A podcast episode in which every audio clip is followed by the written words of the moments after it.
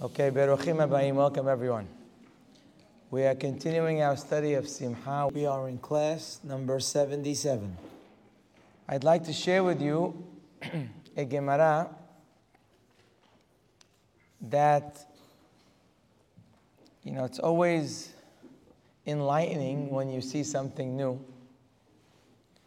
But I feel like this Gemara needs to be the first lesson that we teach every bar mitzvah boy or bat mitzvah girl. And it's not necessarily because I think so. I think the, the Gemara actually says it. The Gemara's discussion in Masechet Hulin is what is the reason that Hashem chose our people? Now, that's a pretty important question because we live our lives quite differently than everybody else. We have more obligations. There's much more demand of us than the regular person in the street. Our lives are so different in so many ways. But we all look the same. At the end of the day, all humans have legs and eyes and a mouth and have similar lifestyles. We have to eat, we have to drink, we have to sleep, we have to work, we need money. We get married, we have children. So essentially, when you look at a Jew and you ask your child to act differently than the person next door, the obvious question is why? Why am I different than that person?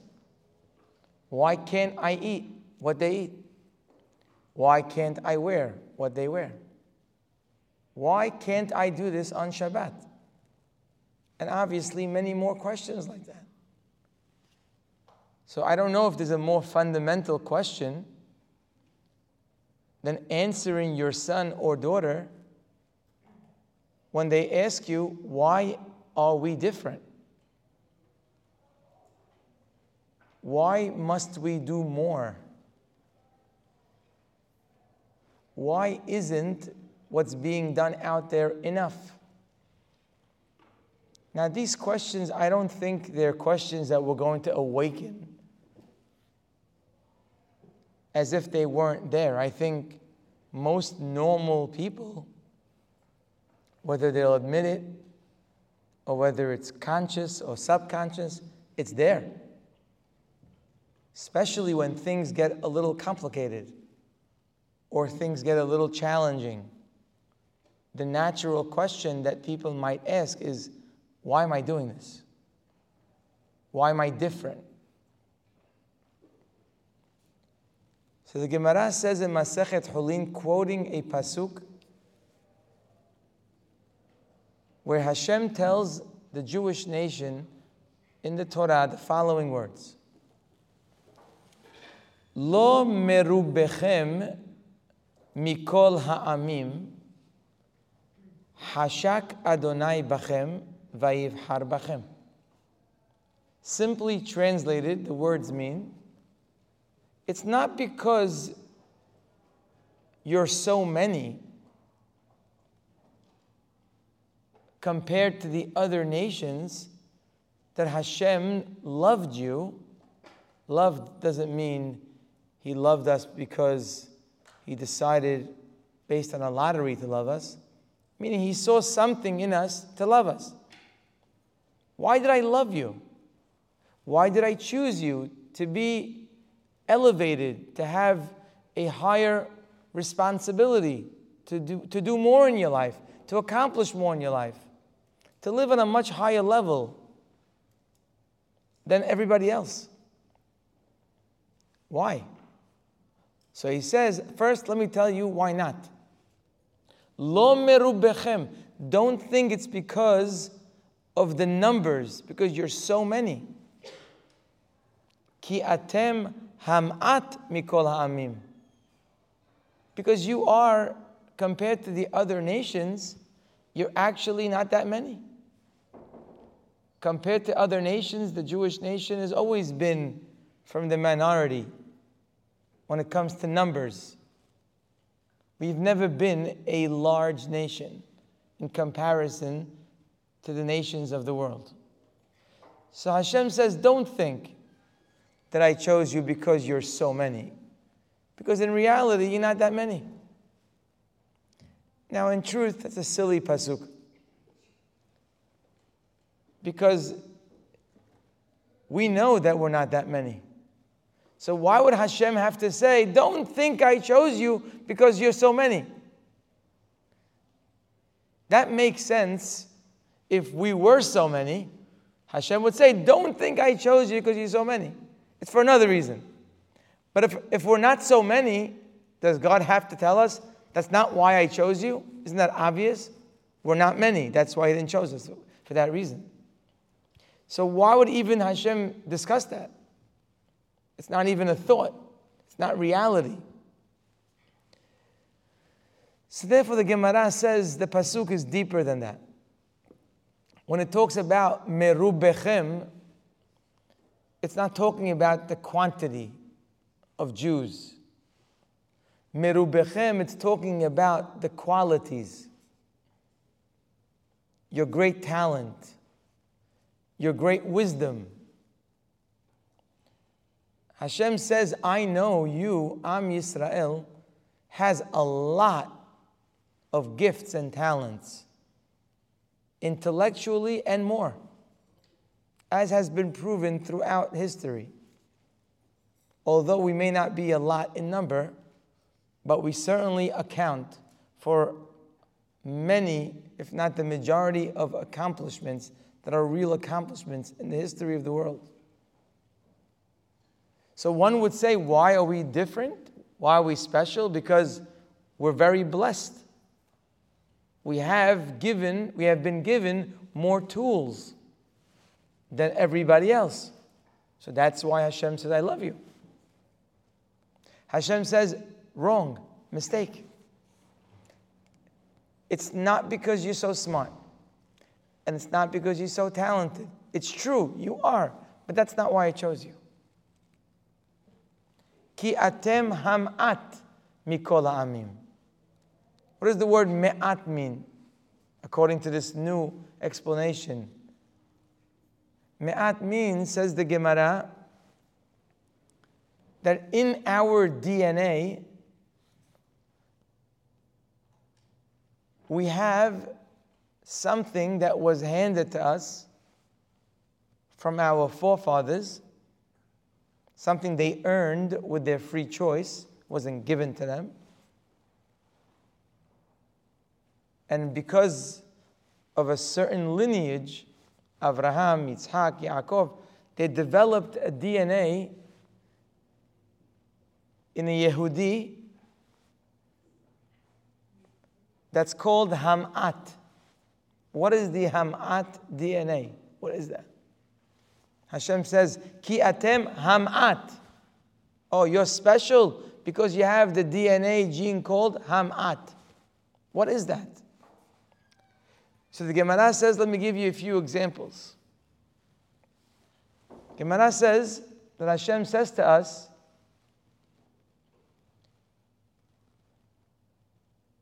whenever I give greatness to your people,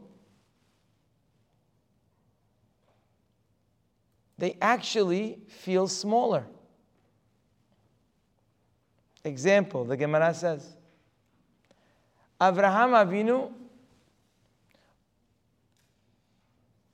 was living in the time of the destruction of Sodom. Hashem decided, as the Torah says, Hashem decided we need to destroy this city. That's not for today's class Why? So Hashem already decided. That means He took everything into account. He knows what He's doing. With all of His compassion and kindness and whatever it is that He has, He came to a conclusion this city no longer is worthwhile to have in this world. It's not good for the world, it's not good for them. But yet, before he takes action, the Torah says, Abraham says, I can't do this. I can't destroy this city without consulting with my friend Abraham. How can I take such action without talking to him? Ham ani me Abraham. Am I going to cover such an action from Abraham? You know when you say that in life? When you're doing something and you're not going to tell your spouse? How could you do this without telling your spouse? I mean, you're free to do it, and maybe you're going to do it anyway. But there are certain things in life that you must share with people that are very close to you. So Hashem says, How can I not share this with Avraham? And then he goes on to explain why Avraham is so special. He's going to be the blessing of the entire world. He's going to have great children, and on and on. Why he's just a special person. I can't not tell him. So, in fact, Hashem dials him up and says, Abraham, I want to share with you what I'm going to do. Now, I'm not sure what you and I would do if we got such a call. You know, people, if they get honor amongst their friends, they only have 10 friends. And if for some reason out of the 10, they get the call for a certain honor, like, where do you want to eat? Wherever you want, we'll go. Oh, wow. They feel special. Out of all the 10, I'm the one deciding. Wow. There are people who become the president of a shul of 30 members. And they feel very proud. They are rabbis that are shul, that are a rabbi of a shul of 100 people and they feel very special. I come in and I tell people what I think, they listen to me. There are people who are proud to have the number of the president's old friend that could get in touch with the president if they need. It's on their phone. They feel very special. They'll never make the phone call even, but they feel very special. I'm connected. Look who I'm connected to.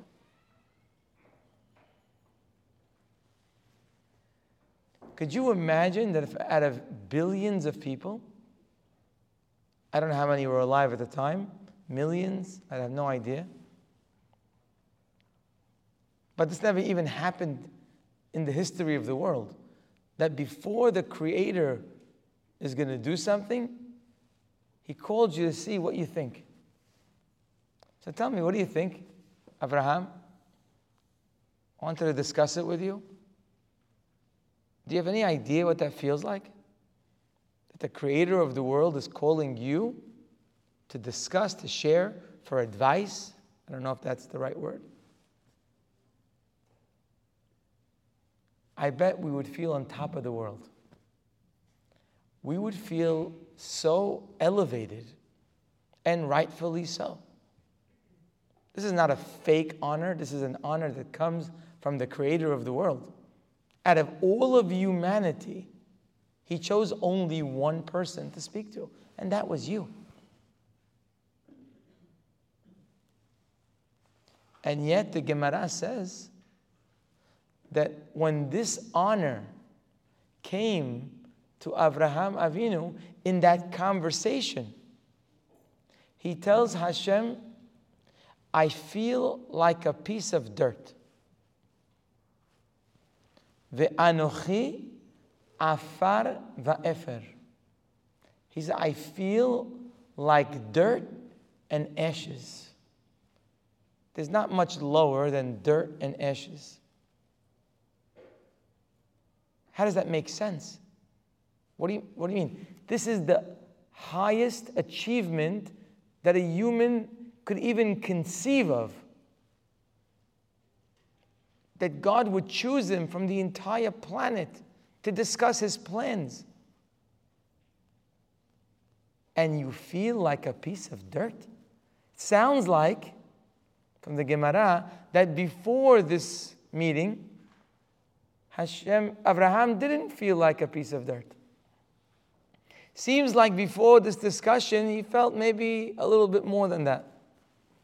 But now that you spoke to me like this, I feel like afar va'efer.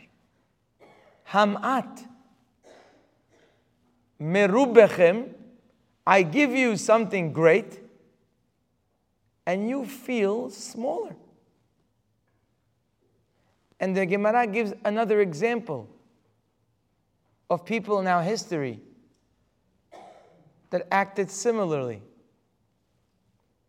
Talks about Moshe and Aharon. Moshe, the greatest man that ever lived. Aharon, the Kohen Gadol, the highest spiritual seat in Judaism.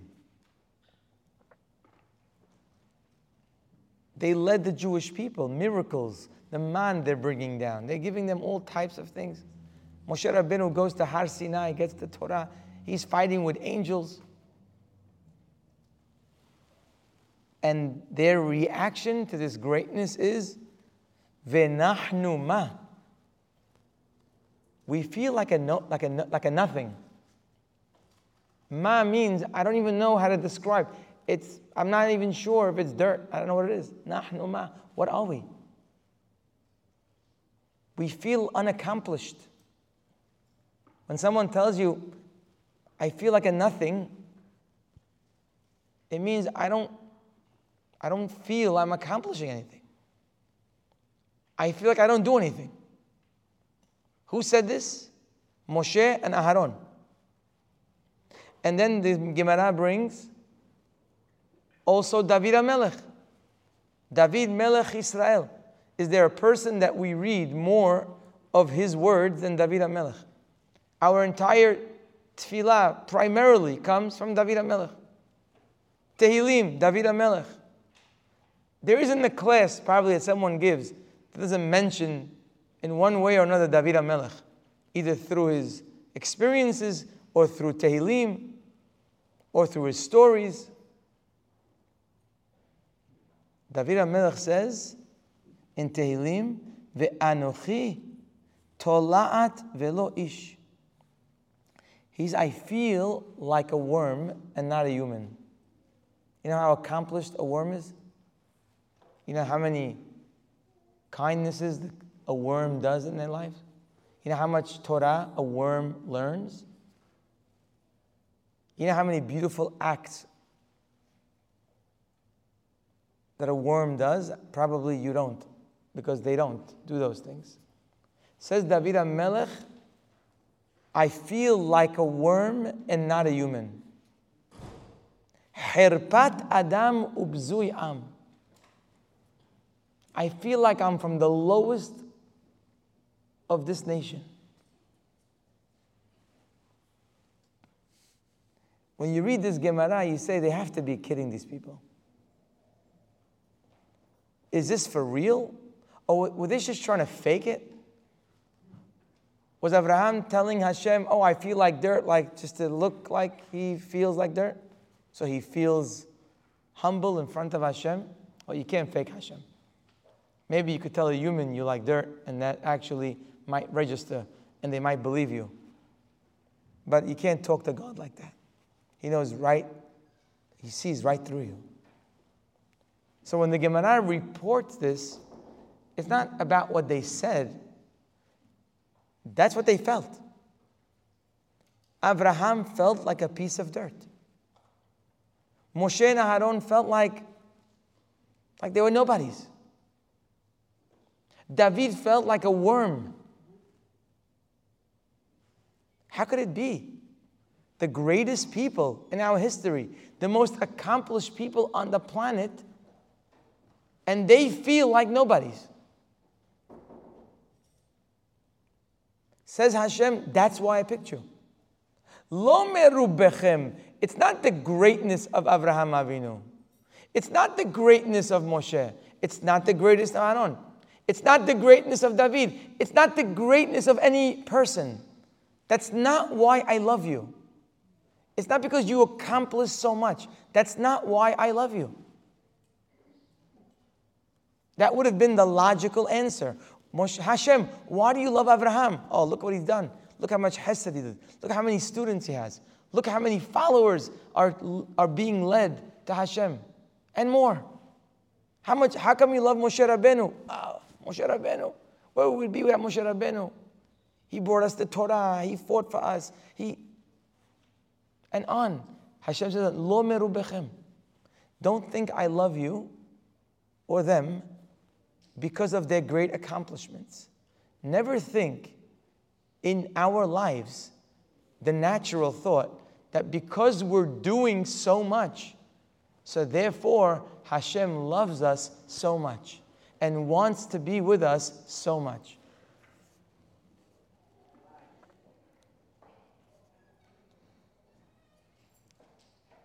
Kiatem hamat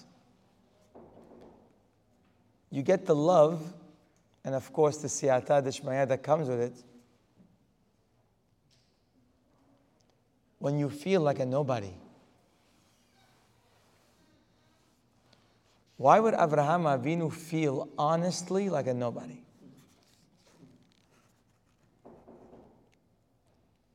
How do you and I feel like a nobody?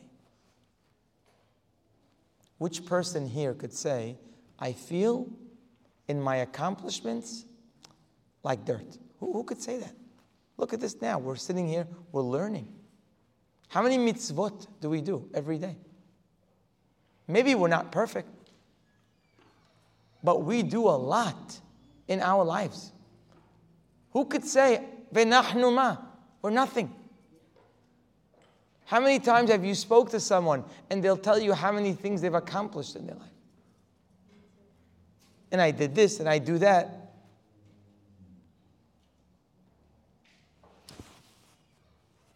Why is this even good to feel? What's so good about feeling like a nobody?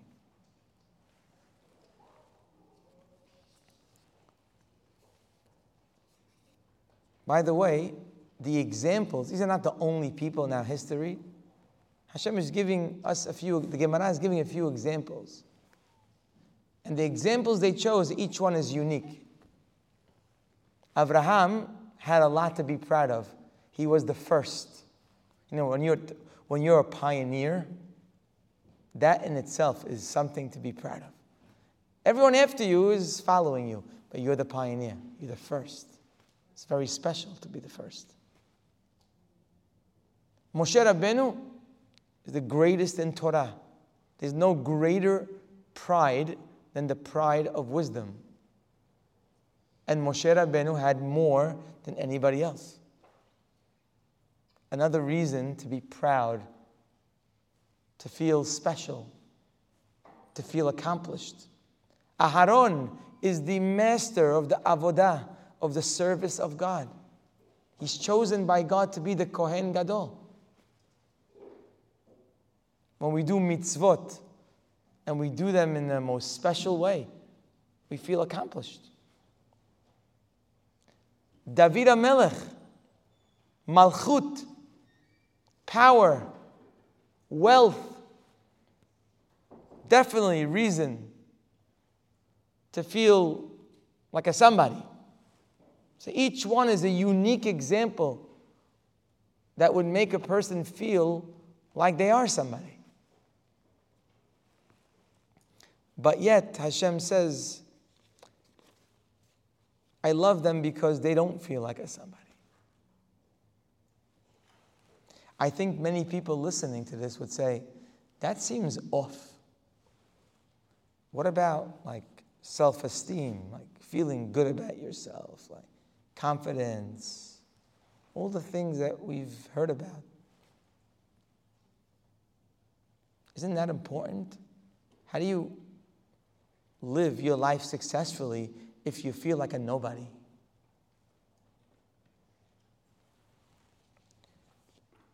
So let's try to explain what's going on here.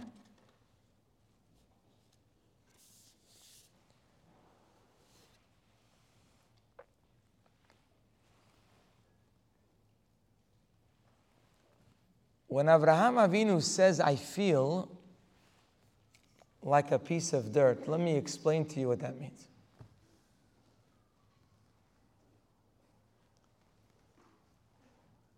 Avraham Avinu was very well aware of his many accomplishments and surely felt good about what he's accomplished. There's nothing wrong with that. It's actually a good thing.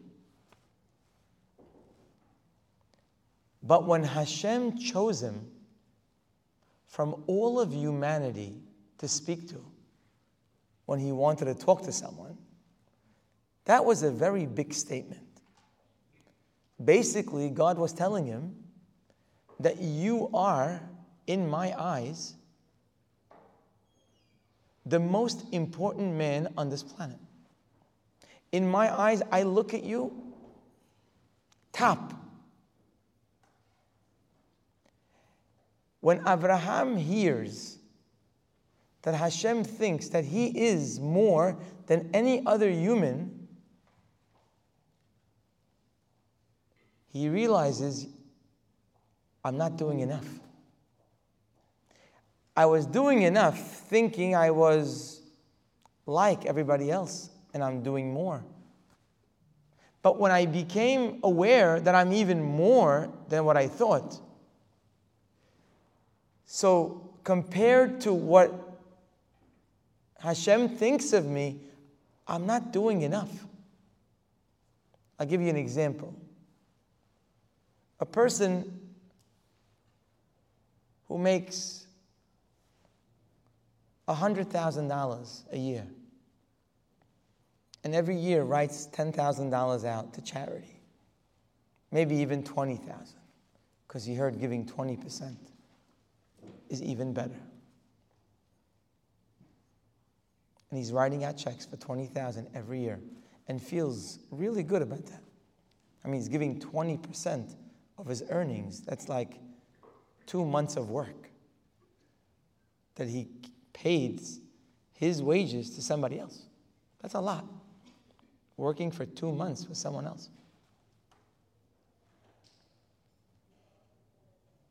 And then he finds out that in reality he wasn't making a hundred thousand. He couldn't read so well. He was making a hundred million a year. You know what's 20,000 when you make a hundred million? It's like dirt. But what do you mean? Yesterday it wasn't dirt. Yesterday 20,000 was awesome. It was two months of work. Yeah, but today, 20,000 means nothing. You're supposed to be giving 20 million, not 20,000. That's Avraham Avinu.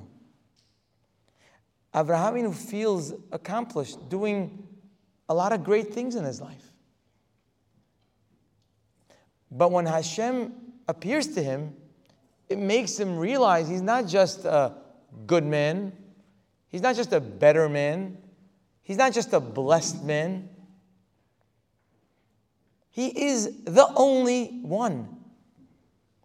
Hashem speaks to you, consults with you. He doesn't do that with anyone else. You're a billionaire, Abraham. He says to Hashem, Today I feel like dirt because now I realize how much more I am. When I realize how much more I am and how much more I've been given, then I realize that what I do is not nearly what I should be doing. Compared to what this experience is giving me, I realize I need to do so much more. Hashem says to Am Yisrael, This is what makes you unique. We all have this DNA. That doesn't mean we're going to choose to use it. Just because you have a DNA somewhere doesn't mean it's automatic. But in every one of us, if you want to know what makes us unique, who would have thought this? But that's the Hazal telling you. The uniqueness of our people is that the more that is given to us, the hungrier we get. And we feel that we're not doing enough.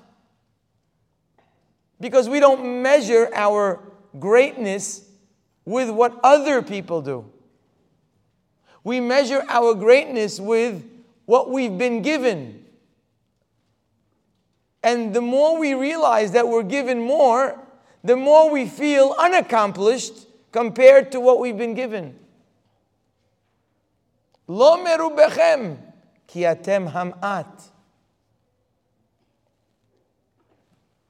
And this in reality is the midah of anava. We've been learning about the midah of humility. But humility is one of those midot that it's very hard for a person to assess if they really have it. We know that Ramban tells his son that this midah of humility is the most critical of all midot, as we've been learning. But there's a little problem with anava, is that it's very hard to actually know if you have it. A person can actually, I believe that most people, most of us, if we were asked, if we were humble, we would say yes. And if we didn't say yes, we would think yes. If I ask you, you think you're a humble person? I think so. I'm not perfect, I'm pretty humble. Humility is one of those midot that you never really can know if you are or not. Because thinking you are or saying you are doesn't really mean anything. You could be fooling yourself. A, you may not know what the word means. And even if you did know what the word means, not necessarily your opinion of yourself or my opinion of myself is really the, the emet. You see, in other midot, it's easier to know the truth. For example, if you say, you know, I'm a very patient person. But you can't say that if you get upset every other day. If you're always finding yourself getting angry, so you can't say, yeah, I'm very patient, because your actions contradict your opinion of yourself. But humility is not like that. Humility is not an act, it's a feeling. So it's easy to say, I'm very humble. And there's nothing really in your life that might contradict that. Not so easy to say, oh, look, I'm not humble because I did this. But today we're learning one of the great simanim. It's not the only siman. There are more simanim, and hopefully we'll get to them. A siman means a sign. Sometimes it's a sign, and sometimes it's also a cause, a siba. This is one of the signs of true humility. To say I'm humble doesn't mean anything. When you're put to this test and you react the way you react, then we will know. A siman of humility is that when Hashem blesses you more, when you have more money than somebody else, when you are more intelligent than other people, When Hashem puts you in a more beautiful family, so you can have more to achieve because you've been given more. Usually in this world, what happens when Hashem blesses somebody is that becomes a reason to promote themselves. Usually in this world, when someone makes money, it becomes a reason for them to be arrogant and to promote themselves over others because I have more money than you. So I don't have to be friendly with you anymore. I could ignore you, I could put you down. I could talk any way I want to you because I have more money than you. I'm better than you. That could happen with money, it could happen with wisdom, it could even happen with Torah. A young man or even an older person, a rabbi, could be so well versed in Torah and wisdom that that could lead him to becoming a Baal Ga'ava. Because I am greater than you in Torah, therefore I have the right to look down at you like you're a nobody. I'm great, you're way below me. Like, I don't talk to people like you. I don't think of anything, of anyone like you. That you're, you're nothing in my eyes. You're like dirt in my eyes. Usually, in this world, the one that we're used to, when people get more, they start feeling that the people around them are like dirt. It could be their students, it could be their own spouse, it could be their children, definitely could be their friends, definitely could be their neighbors. In this world that we live in, the more you get, the more dirt you see around you because you start to elevate. The Gemara brings an example of how others not like us behave. It brings an example of Paro. He was given tremendous power. Hashem blessed Paro with money, power, and more. And what does he say? Me Hashem. Who's God? I don't know about God. He lifted himself to be even above God. Forget above people.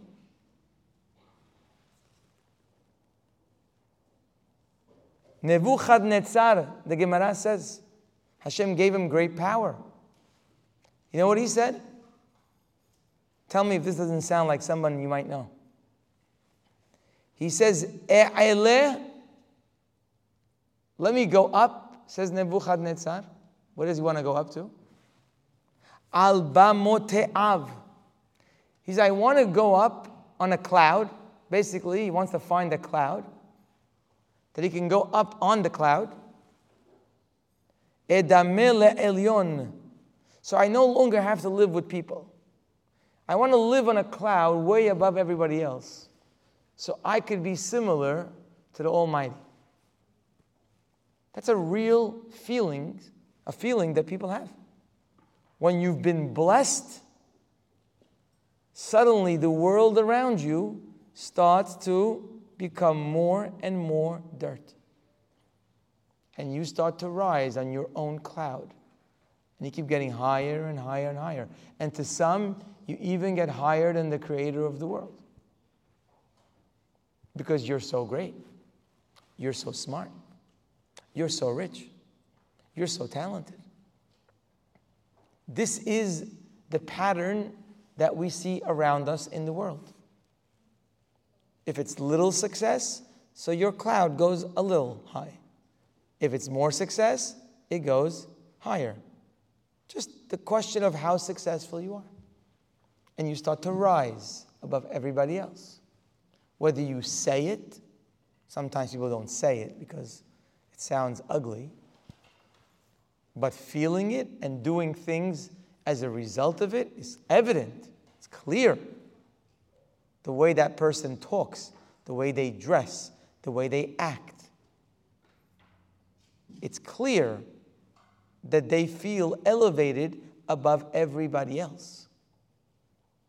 That's the normal way of success. Hashem says, But you people are not normal. And it is this that I love about you. That when I make you rich, you feel small. When I make you more wise, you feel smaller. All of a sudden, you feel lower, and the people around you feel bigger. Could you imagine? Why would someone feel that way? Why would someone who's more blessed feel lower? You know, it would be, I think, in our minds, a great accomplishment if you were extra blessed that you don't go higher. You would think that's a great accomplishment. You know how sometimes you hear, oh, that person, he was so blessed, but he never changed. He kept his friends, he kept his way, he kept his values. I think we would look at that person, wow, it's beautiful. So to us, if you just don't elevate yourself above and you stayed the same, that would be a tremendous accomplishment. But we're learning here that no, you have to feel lower. When you're blessed, you have to feel lower. Why?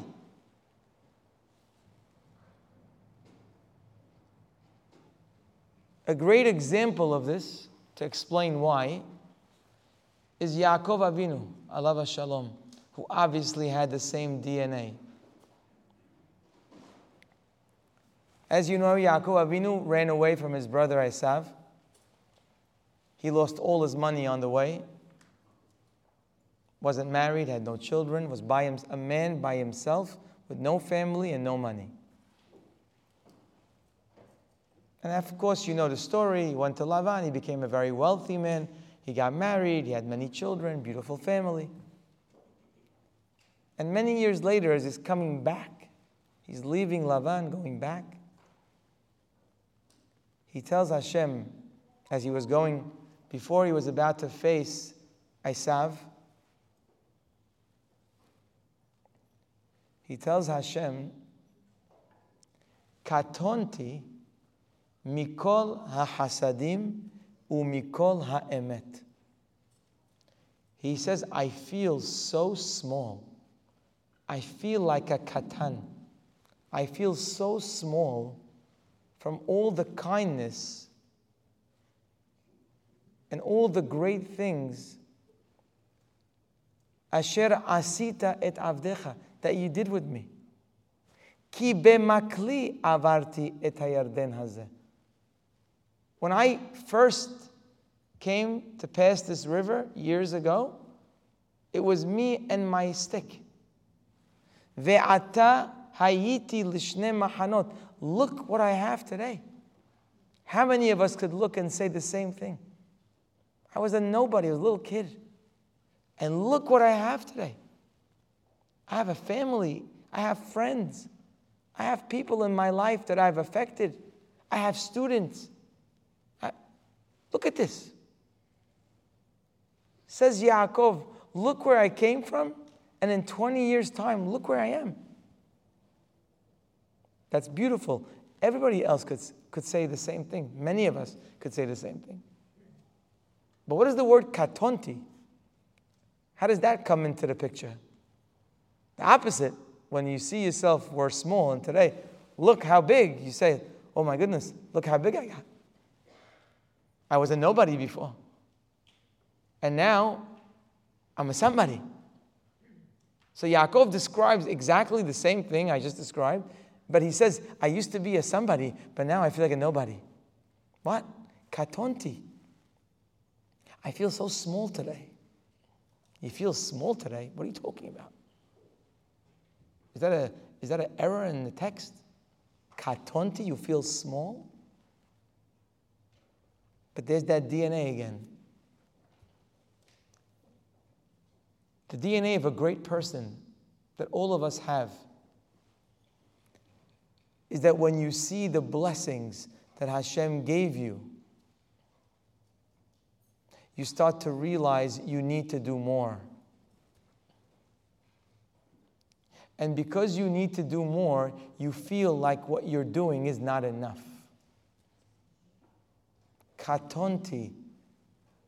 Yaakov says to Hashem, I used to do a lot of good. But after all these blessings that you gave me, I feel I need to do so much more. I'm not doing enough. Could you imagine that attitude? Hashem, you gave me so much money, I'm not doing enough. You gave me a beautiful family, I'm not doing enough. You gave me hen, people like me. You gave me leadership, you gave me power. I'm not doing enough. It's complete opposite of what's done and even different than what we think is the right way. It's not enough to say, okay, I'm not going to take the cloud up. It's not enough. You got to take the escalator down. You got to realize that based on what you've been given, you're not doing enough. And if you want to say, I'm humble or not humble, you better look at this test. Look what you've been given in life.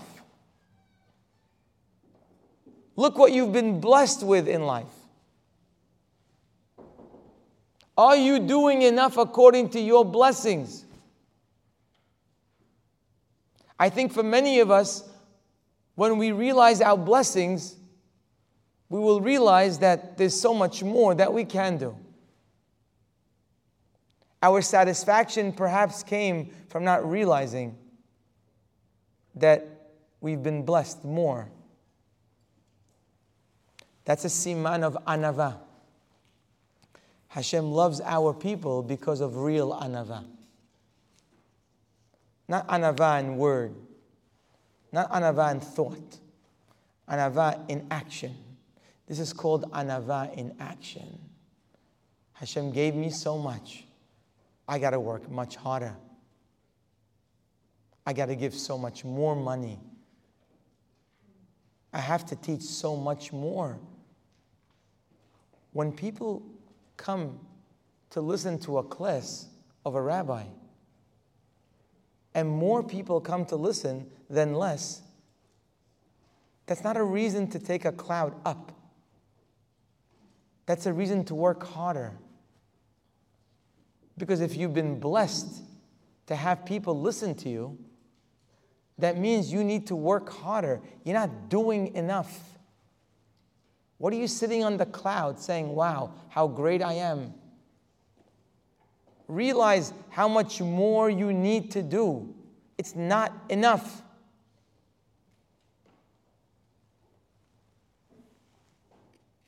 I don't know if there's a more beautiful example that I can give you that appears in halakha than what I'm about to tell you. The Gemara says, the Braita says, that there are certain berachot in the Amidah that it's not enough to say them or to concentrate during the beracha. You have to bow down. You have to bend your knees and bow. I think all of us are familiar. The Braita says, when, when should we bow down? And we say 19 berachot. Where should we bow? So the Braita says, you bow in Avot, Tehillah Vasof, meaning the beginning of the first beracha, as we know, and then by Magen Avraham, that's the end of the first beracha. There's two bows. And then Behoda'ah, when we thank Hashem at the end of the Amidah, Modim, that's the first. And then by the Beracha, Hatov shumcha Ulcha Na'e Lehodot, that's the end of Modim, you bow down again. So how many times we bow down during the Amidah when we're talking to Hashem? Four. As we've this, we, this class is because of the Amidah, because of the word Baruch, which means to humble yourself. So, how many times do I have to bow extra? Four times. So, everyone knows this. But you may not know the continuation of this Braita. Continues the Braita and says, Kohen Gadol. What if you're a Kohen Gadol? So what do you do in the Amidah? Says the Braita, it's not enough to bow down four times in the Amidah if you're the Kohen Gadol. What do you mean? I'm the Kohen Gadol. Everyone's bowing to me. No, no, no. If you're a Kohen Gadol, says the Braita, you have to bow at the end of every beracha. Every single beracha, Baruch Ata Hashem, Honin Da'at. Bow down. Baruch Ata Hashem, Rofeh Hole Amo Israel. Bow down. But wait, everybody else is not bowing down. Could you imagine? You have a Bet Knesset full of a thousand people, and the Kohen Gadol basically, his whole Amidah is bowing down. Nobody else bows down like that. Nobody else humbles themselves like that. Oh, but you're the Kohen Gadol. But I thought that was a reason to be on top. Well, you could be on top, but exactly because you're on top, that's why you better go lower. And the Braita doesn't end there. The Braita says, Ve'amelech. What if you're the king of Am Yisrael? Imagine the position of a melech, of a king. You are the king of the Jewish people. There's nobody like you in power, in leadership, in wealth. Tehilat kol beracha ubracha, vesof kol beracha ubracha. Every beracha, the beginning and the end. The Kohen Gadol only in the end of each beracha. But oh, you're the melech? Oh, whoa, you're even higher. Okay, so bow down twice in every beracha when you start and when you end. What a halacha this is. Who would have ever imagined that the higher the seat they give you, the lower you have to bend? You would think the higher you should uh, hold up the seat. If I were to ask a question of people, so, you know, the Melech and the Kohen Gadol bow differently than us. Could you tell me what you think is the difference? We bow four times. I bet people would say, okay, the Kohen Gadol probably only bows twice, and the Melech can't bow at all. He's the Melech. He can't bow, he's, he's the king. That's what people would say. But it's completely the opposite. Ki atem hamat. Because that's the greatness of our people. The more the lower you bend, the more you feel you need to do. By the way, this is what happened to us by Matan Torah. There's a Gemara that's cryptic, hard to understand. But I think today we could try to understand it. Not sure fully. But the Gemara talks about Matan Torah and talks about some of the things that happened during Matan Torah. So says Rabbi Yoshua ben Levi, Kol dibur ve'dibur, every word or every statement, I'm not sure which one it means, that Hashem made, that Hashem spoke to the Jewish people, Hazru Yisrael le'ahorehen, the Jewish people of the time, they went backwards, like they almost got like thrown back. Shnem asar mil, 12 mil, distance, let's say 12 miles. The Jewish camp was a total of 12 mil. So basically, during the time they heard Hashem speak, the first statement, Anochi Hashem Elokecha. 12 mil, everyone's back. Where's everybody? Gone. Until, says the Gemara, Ve'ayu mal'ache hasharet medadin otan, and the malachim came and walked them back. Slowly, medadin, step by step. Go back. And then Hashem spoke again, again, 12 mil, and then they came back. Now, what, what does that mean? But according to what we're saying today, it's exactly what a Jew is all about.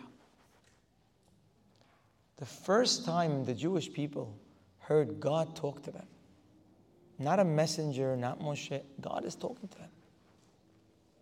When in the history of the world did the creator of the world speak to an entire nation like he did in Har Sinai? When did that ever happen? Never happened. So, of course, if we would be there, we would say, wow, this is awesome. Can't believe this. You believe we're here? This is so special. We would feel great about ourselves. And again, we should. But what's the next thing that happens? Well, what happened by Matan Torah is they got thrown back 12 mil. Basically, it's a way of saying they felt like they didn't belong in this great nation. They felt out of the camp of the Jewish nation. Because if God's going to speak to us like this, we don't measure up. We're not doing enough based on this. We were doing enough yesterday, but based on today's events, we're not even close. And they had to be walked back with the malachim, meaning they had to start elevating themselves and start doing more and more and more based on their new level they had to start now putting more effort. And then what happened when they finally got back? Another dibur. Hashem spoke to you not once, He spoke twice to you. He spoke twice to you? Wow. They got thrown back again. And again, which basically the Gemara is saying in its beautiful way that this is really what life's all about. What life's all about is you realize you're not doing enough in your life. You could pray better, you give more charity, you could help more people, you could learn more, you could do more. The only one that's limiting you is you. So you start to go and go and go, and you lift yourself, and you become somebody, and you're proud of it. And like I said, you should be. What will happen is Hashem will bless you when you get to a certain level of accomplishment. He'll give you beracha. Now, one might think the beracha is the beracha. One might say, oh, wow, this is the reward. Oh, I was blessed. Look, I did so many great things the right way for so long. And now God is looking at me and saying, okay, here's all the money. Here's all the wisdom. Hashem is rewarding me with the beracha of Osher and Torah and all the beautiful things in life. But we're learning here it's not like that. When Hashem sends you a new beracha, it's in order to send you back 12 mil. In order for you to realize, uh oh, I got to do more. And then your job is to do more. And then you'll get to a certain point, and then you'll get another beracha. And then again, you'll feel, oh no, I, am going to go back 12 mil. And that's the pattern of life. It's not just by Matan Torah. It's the pattern of life that should be when we take advantage of that pattern. If when Hashem gives us the blessing, we become like Nebuchadnezzar and find the cloud to hover over everyone else, then that gift that blessing that God gave us turns to be a curse. It hurts us spiritually, and in the end, it will hurt us in this world. What a beautiful illustration of our lives. We're supposed to be always going higher. There's no such thing as, I'm doing enough. Higher and higher and higher. And at some point, you'll see tremendous beracha. And a reminder that beracha is there to make you feel lower so that you can get higher. Not that you got lower in reality, but you feel lower because now there's so much more. When you went from 20,000 to 20 million, it's not like you lost the 20,000, but the 20,000 feels much lower today because there's so much more. That's what we say every week in Nishmat. In Nishmat Kol Hai, there's a statement that we make. The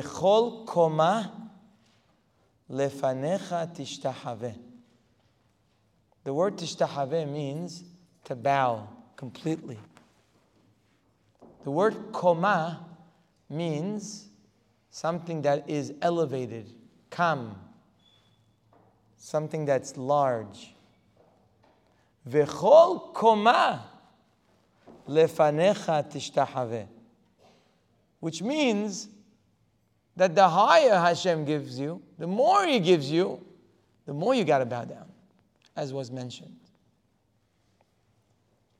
This, by the way, explains a Gemara that the Mefarshim have a hard time with. The Gemara says in Masechet Nedarim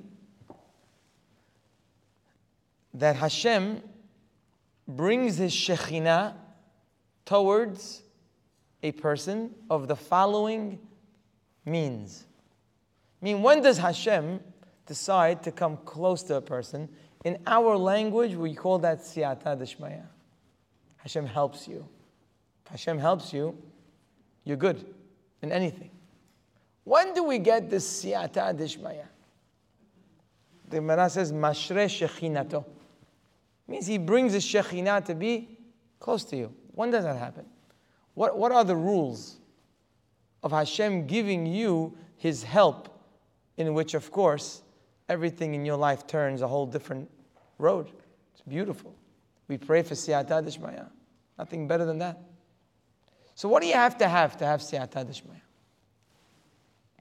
Says the Gemara, you have to be a gibor. You got to be strong. You have to be ashir. You have to be wealthy. Ve'hacham, you got to be wise. Ve'anav, and you have to be humble. So wise, I think all of us, uh, makes sense.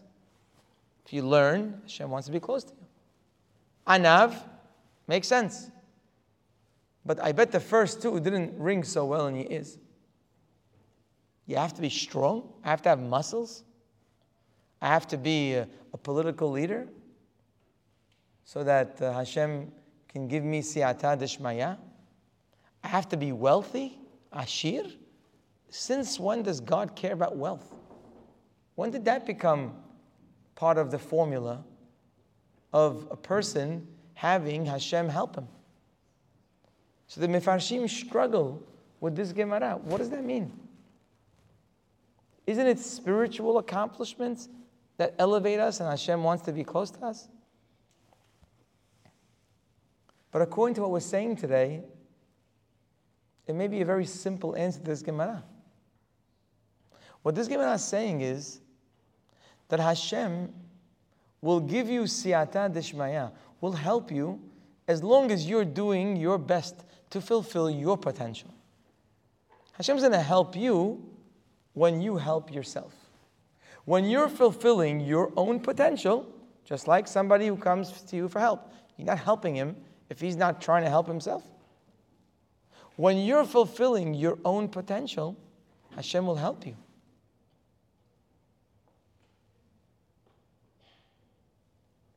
How do you fulfill your potential? You know, today's class is about realizing how much more you need to do because you have so much more. But guess what? If you're not a person who appreciates the blessings, if you're ignorant of the blessings that God gave you, if you don't think you're wealthy, you think you're poor.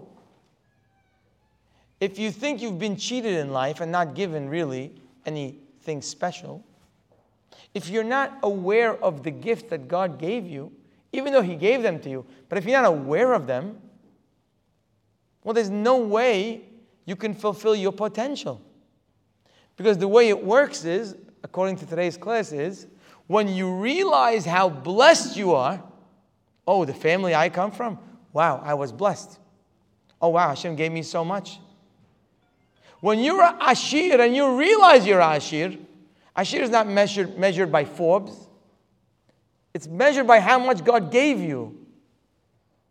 If you realize you're a Ashir and you realize you're a Gibor, that's the first step of greatness. Because it is then that you realize that you need to do more. Anav is the last of the four. The Ktav Sofer says this is a real sign of anava. When you have and realize that you are a gibor, yes, you're a leader. People listen to you. You're a powerful person. For whatever reason, people listen to you. So you're blessed. If you don't know that blessing, it won't lead you to anava. You got to know you're a gibor. You have to know you're a ashir. You have to know you're a hacham. You have to know that you know more than others. You're blessed more than others. Because if you don't count your blessings, you can never feel as dirt as you should feel. Because when you're blessed more, you feel that you need to do more in comparison to what you're doing now. So, yes, you want siyata dishmaya, you want Hashem to be with you. Well, you got to live up to your potential, but you can't live up to your potential until you realize how gifted you are. Once that realization hits you, you realize how much more you should be doing. And that is the siman of anava.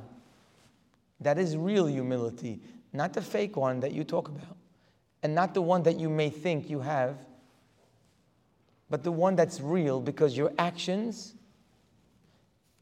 in this area at least, speak louder than words and feelings. And guess what happens when you're a anav and you start to realize how blessed you are? Guess what happens to you? If you're a real anav, so you know that all those blessings were a gift to you. You're not owed those blessings. You're not owed to be married. You're not owed to have children. You're not owed money. You're not owed health. You're not owed friends. You're not owed wisdom. You're not owed power. You're not owed anything. You're the one that owes. You, no one owes you. So when you have real anava and you start seeing how, how blessed you are, you realize the blessing is a gift. And then you start to ask, wait, so why did Hashem give me the gift? He didn't give them that gift. I have something that they don't have. Why did I get it? Well, if I feel deserving, the conversation is over. In fact, sometimes we feel we deserve more. It's not even enough. I only got that. What are you talking about? But if you're a real humble person, meaning you understand where things come from, that's the beginning of humility. The beginning of humility is realizing that what you have is a gift. Appreciate it. Thank Hashem for it. Enjoy it. Don't take credit for it. Don't take pride. Don't say it's me. Enjoy it. Say thank you. When you have real anava, your reaction to blessings automatically is like the Kohen Gadol and the Melech. Wow, I got to bow my in my modim. I got to go a little lower now. I just made some more money. I'm not bending low enough. That's what an anav does. He realizes they're blessed. And it's a beracha that God gave them. But automatically, you start asking yourself, wait, so why did God give it to me? They don't have what I have. I walk into the hospital, and a lot of people there don't have what I have. I check people's bank accounts, they don't all have what I have. I look at other communities around the world, they don't have the community that I have. I look at the rabbis around me, not every shul or community has my rabbis. I've been blessed. Look at the family that I have. Not everyone has my family.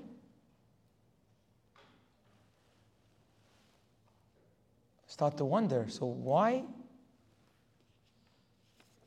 Why did God give it to me? Deserving, I'm not. And not everyone got it. So, why me? And then the obvious answer is that He gave it to you because you have a mission. He gave it to you because it's going to help you accomplish your mission. Just like a general gives bullets to soldiers who have guns, and he gives tanks to those who sit in them, and he gives airplanes to those in the Air Force. How come he gave him an airplane and him a gun and him a tank? Because that's what they're good at. That's their job. So if Hashem gave me this, this must be part of my job. If I grew up in this family, so I understand better what life's all about, then it's my job. If I've been blessed, that means it's my assignment. Hashem doesn't give blessings, He gives assignments. Blessings is when you live with your assignment. Blessings is what you make, it's not what God gives you. You could take an assignment and do it right, and that's called your blessing. But when God gives it to you, it's not your blessing, that's your assignment. Hopefully, you turn it into a blessing. That's up to you. Blessing and curse is in your hand, not His. You take your assignment and you use it, it's a blessing. You don't use your assignment the right way, it's a curse. So, uh, Anav, who knows God is the one who gave him and knows he's not deserving, automatically asks the obvious question Why'd I get it for then?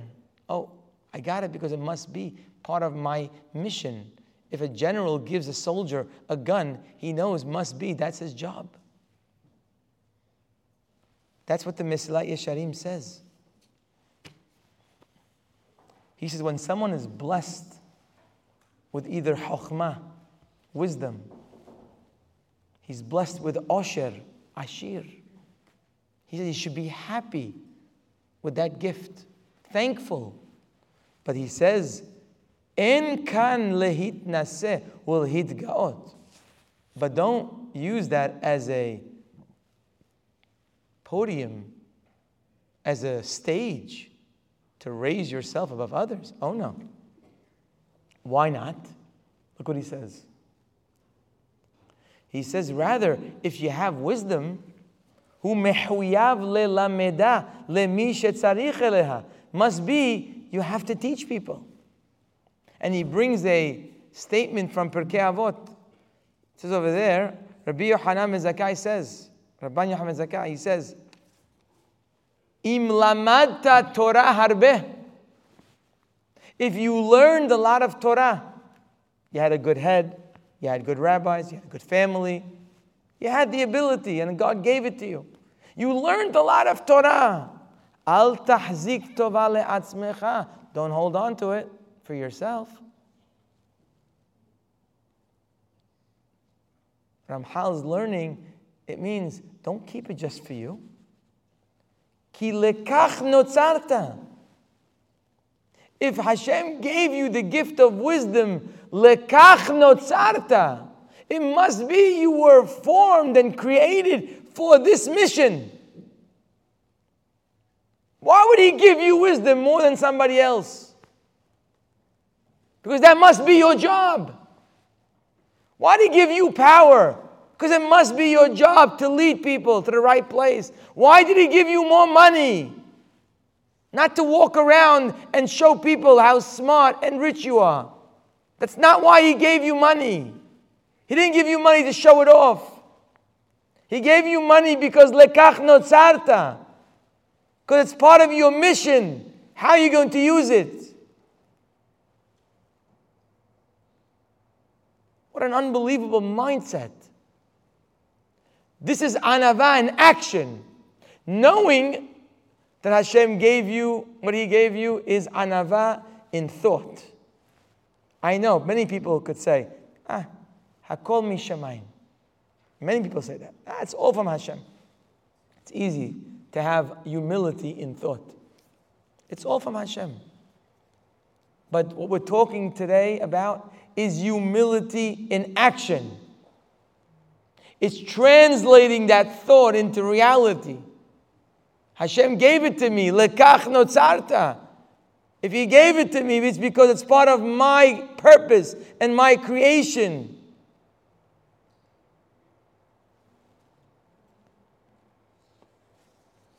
What a beautiful mindset. What a hidush it is. For probably most people that hear this. I think we better understand now why Abraham felt like Afar va'efer. He felt a mission that was bigger than what he was accomplishing. And so to all the great people in history.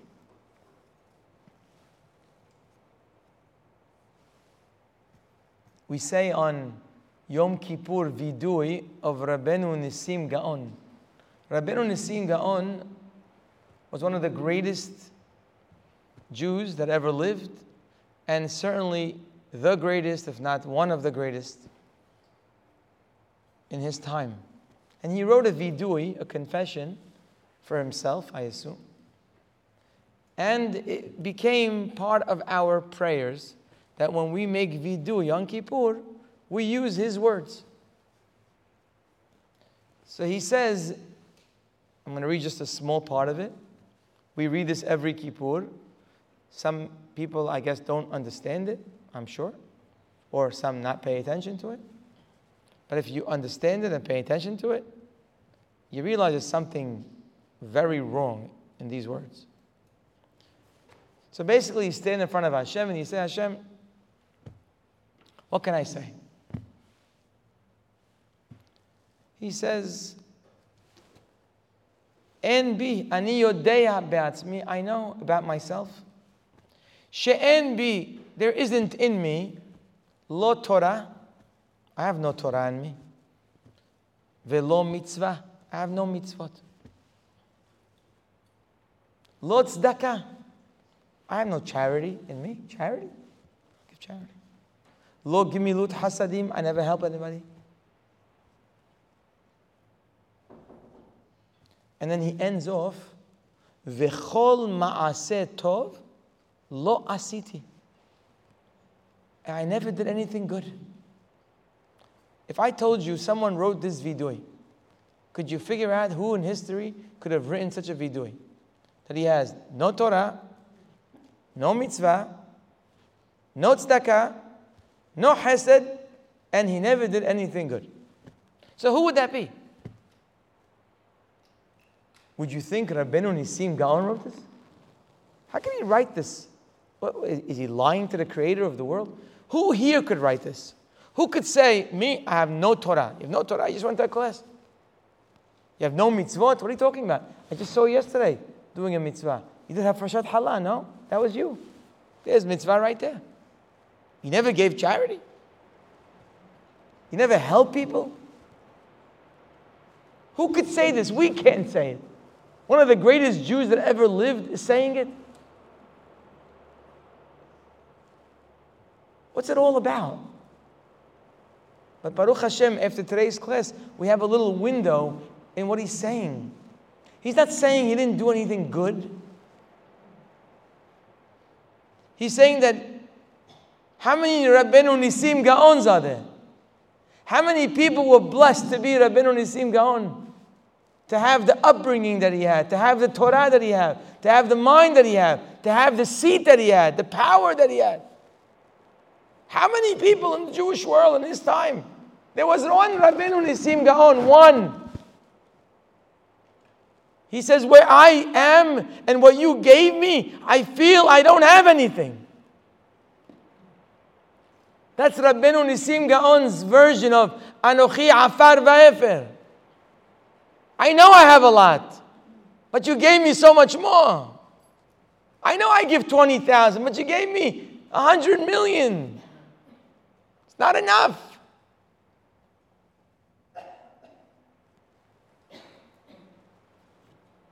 Of course, it's natural.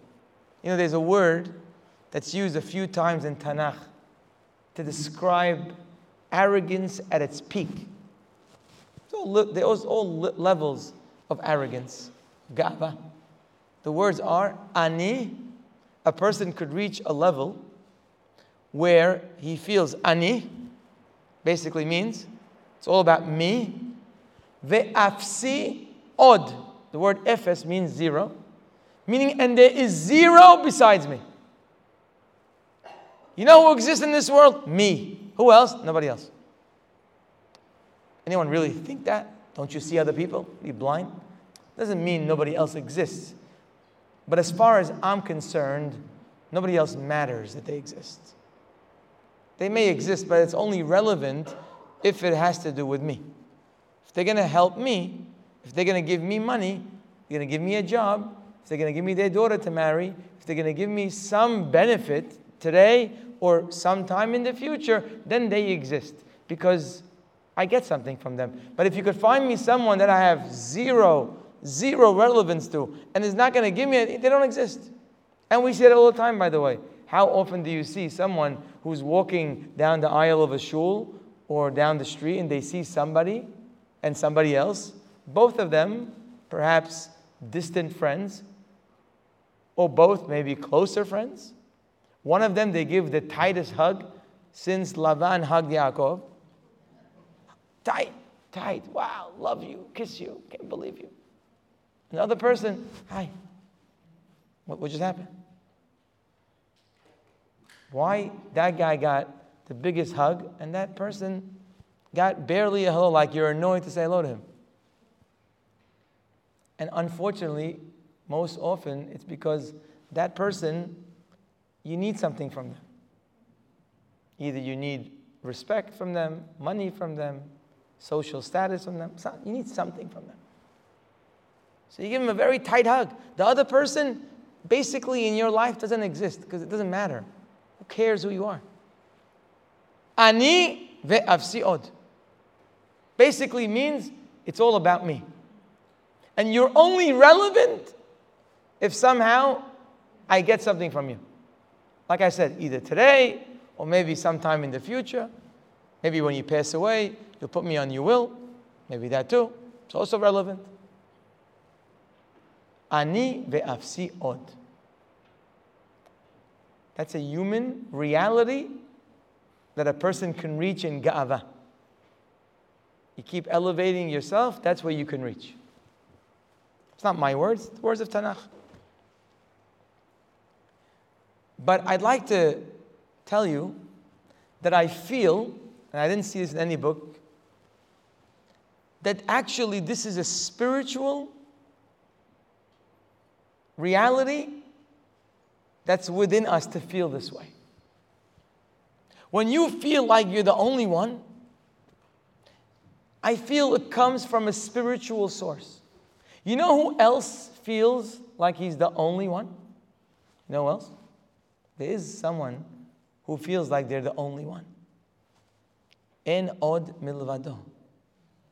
Hashem also feels like there's nobody but Him. En od milevado. He actually told us this in the Torah about Himself. And we are an image of God. So whatever God has, we also has. We also have. So if Hashem feel, if Hashem feels the reality of there's nobody, there's nobody but me. If we feel that way, then it's only befitting. We're an image of God. We have kindness like God. We have emet like God. En od milvado, me too. Also en od milvadi. There's no one like me.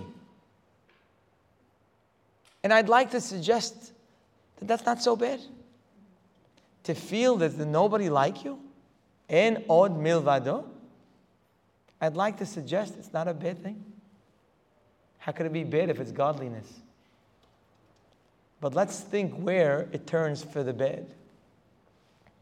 What does Hashem do when he looks at himself and says, There's no one like me? So, what does he do with that? Is he waiting for people to come bow to him, to kiss up to him, to give him a comp? What does he do when he knows there's no one like him? You know what he does? He says, Well, if there's no one like me, I got to create the world. Because if I don't create the world, who's going to create it? Only I could do that. Well, I got to give the world food because if I don't make food, who's going to make food for them? They can't make food. You can't make apples. You can't make wheat kernels. You can't make oranges. You can't make food. I cannot make food. Yes, we could plant it in the ground, the seed that we've been given, but I can't make food. Hashem says, well, all these people, they can't make food. So then, en od milvadi, so I got to make food for them. Hashem's en od milvado turns into a responsibility because only you have this, so only you could do it. You have to do it. There's nothing wrong with feeling, wow, I've been gifted like nobody. And od milvado, in that area, is no one like you. But what do you do with that? You're waiting for people to kiss your feet? Or are you ready to roll up your sleeves? To work harder because there's no one like you. Because if you were given that job, nobody else could do it like you. Privileges were given to you. So you can take care of the people around you. En od milvado is a beautiful thing to feel if you turn it into what Hashem turns it into. And I will end by sharing with you a Mishnah in Pirkei Avot. The Mishnah says, Shemaya Omer, one of the great Tanaim says, Ehov et hamlacha, love to work.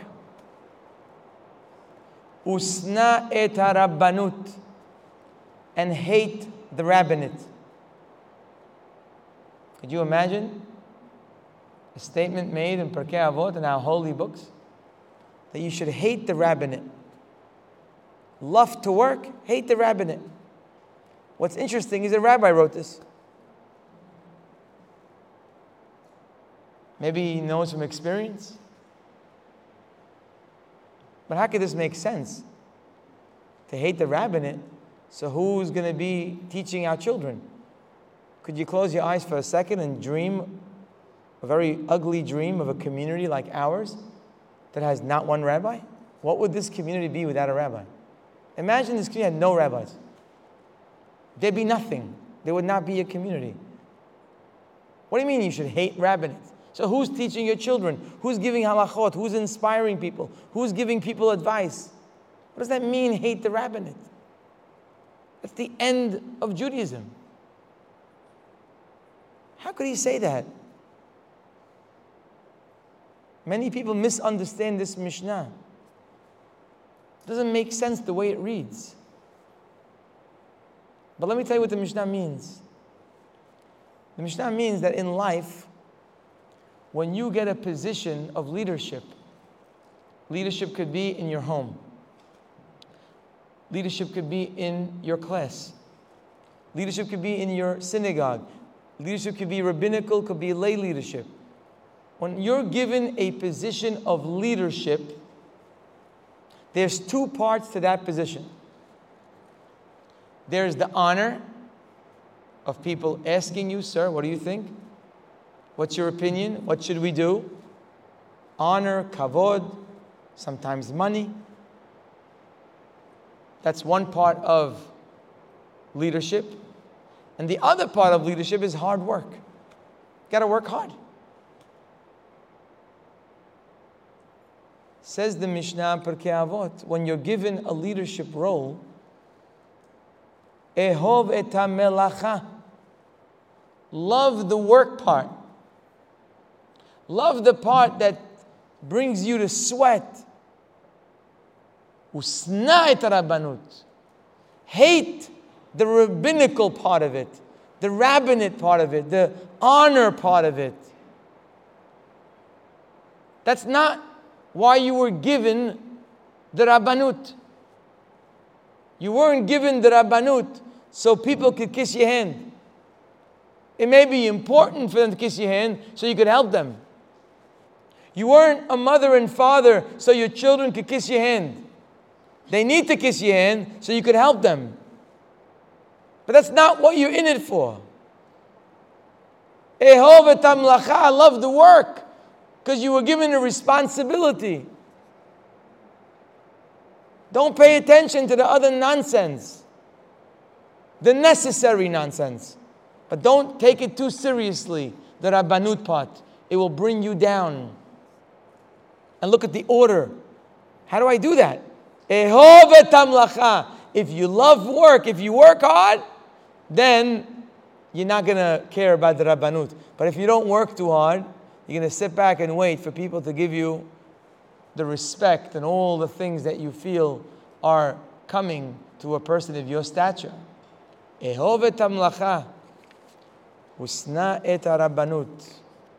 How many stories do we have in our history that show clearly how great people, people much greater than me and you, fell because they missed today's class. The Miraglim were great people. Moshe chose the greatest people. But their greatness, instead of hamat, instead of saying, oh wow, I gotta do more, they said, oh no, we're gonna lose our jobs. How are we gonna get respect in Eretz Israel? Korah, his greatness. Hazal talk about how great this man was. If, if Korah would walk in, we would be in awe of his greatness. Instead of loving the work and the responsibility, he says, Wait, why don't I have that position? Why don't I have that power? How come only Moshe and Aharon get that? What about me? Instead of working and loving the work of what you're given, you're looking for a position and a title. He failed in that area. And so many others in history. Yerovam ben Nevat. Yerovam ben Nevat was the king of the Jewish nation that was chosen by God Himself. Imagine you were chosen by God to be the Melech. Is there a bigger vote? And because of not listening to today's class, I'll write for you the ending of this man. When you read the Rambam in Hilchot Teshuvah, the Rambam writes that every person in life has a choice to be a tzaddik. Let nobody convince you that where you come from, you can't be tzaddik. Me, no, no. Tzaddikim, they grow up in Yerushalayim. They grow in Bnei Brak, maybe old time Halab. Me, tzaddik, what does that have to do with me?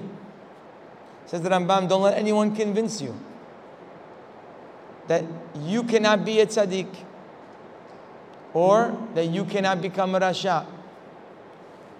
Says the Rambam, Ella. Call Adam. Listen to these words. Call Adam. Ra'ui lo liyot tzaddik ke Moshe Rabbeinu. Every person can become a tzaddik like Moshe Rabbeinu or Rasha, or you can become a Rasha Keyerovam ben Nevat.